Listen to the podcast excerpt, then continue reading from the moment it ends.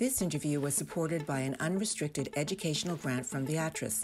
Viatris had no role in the selection of the topics or the selection of the speakers and has not vetted or reviewed the content of any of the interviews.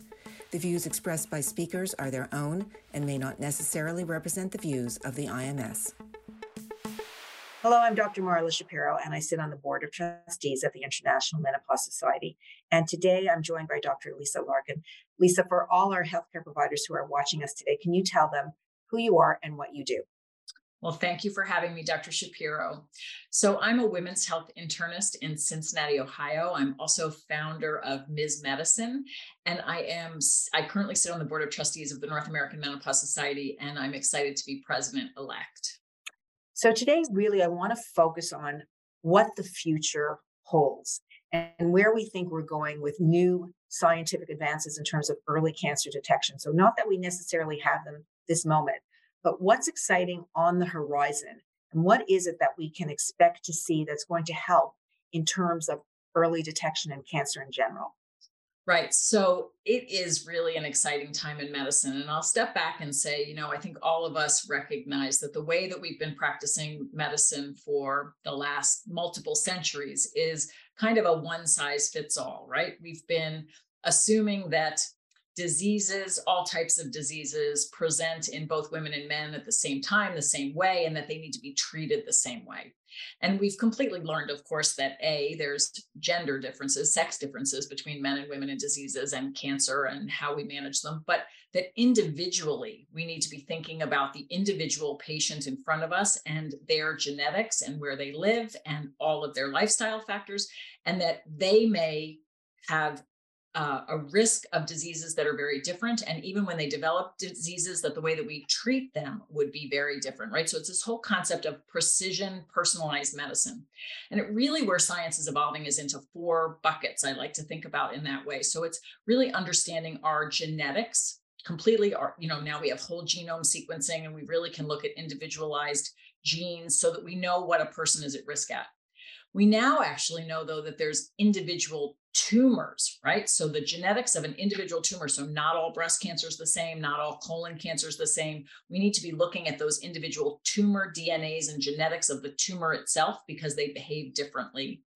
Then we also can look at what we call pharmacogenomics, right? Which is that all of us metabolize drugs differently.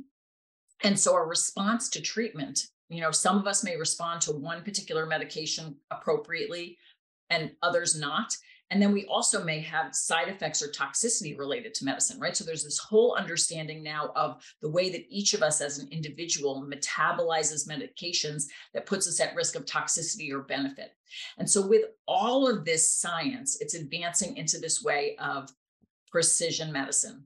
The last piece, as you mentioned, is now this early cancer detection. And this is really very exciting. So, this is now science where we can now so let me set the stage. We currently only have guidelines to screen for five different types of mm-hmm. cancer. Mm-hmm. The majority of cancers are from all of the other cancers. Cancer deaths are related to cancers that we don't have screening for now. So there's been a big push. How can we do better at identifying cancer? And now, because of incredible science, there really has been a breakthrough in being able to identify cancer DNA in individuals' bloodstreams early, right? So we call this I mean, it's it's incredible. So fragments of tumor DNA in the bloodstream that through understanding methylation patterns and what the DNA looks like, we can now actually tell where it's coming from. So now there's a blood test that's available. It's commercially available in the United States, um, and it's growing. Uh, this there's lots of companies and scientific development in this space. So there's more coming. This is really the we're on the cusp of this really becoming globally available.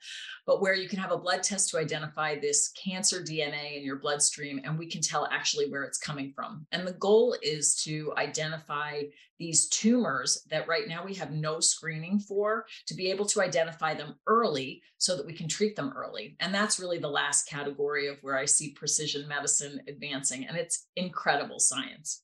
You know, when I think of things, for example, like pancreatic cancer, usually those are such late finds for us, whereas we're not doing a colonoscopy or a pap test or a mammogram or a PSA and digital rectal or whatever it is for the ones we can screen for. There's so much we cannot screen for. So right. it sounds like exciting times ahead. So if you have to lay out the scenery of how you think this is going to evolve. Are we just at the top of this or are we going to see this accelerated? Right. So so right now, at least in the United States, right, there's there's only one commercially available test um, and it's quite expensive. It's not covered by insurance yet in the United States. Um, now, this is a really well studied test. The data is really good. But of course, you know, it's only one company that's commercialized it yet. So there's no competition.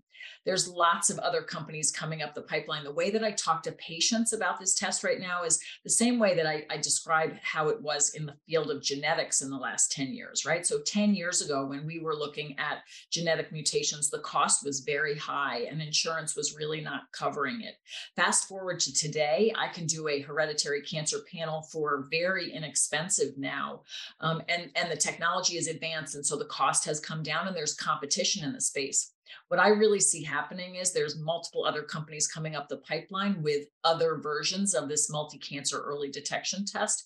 Once there's competition, once we continue to push forward with improving the technology to do this, the cost will come down. And then I believe that this will, my bet is in the next 10 years, this type of test, a next generation test, will become part of how we continue to screen for cancer in all patients, right? This will become part of our annual physical for us in some way. Now, of course, the cost has to come down um, to make it available to everyone. But I really do believe that we are on the cusp of some very exciting, rapidly evolving science that will improve the ability to detect those cancers that we now don't have screening for. And, you know, as a practitioner in the last three months, I've diagnosed one of my patients with stage four pancreatic cancer and one of my patients with stage four ovarian cancer. And they're terrible things to diagnose, right? And we're missing the boat. And so this really is something that I'm passionate about as well and very excited is up and coming. And I hope that we will see global inequities be able to, you know, yes, even the playing field because it, it is at this point the way of the future. But exciting times ahead and good to know that this is in our future and hopefully our destiny. Thank you.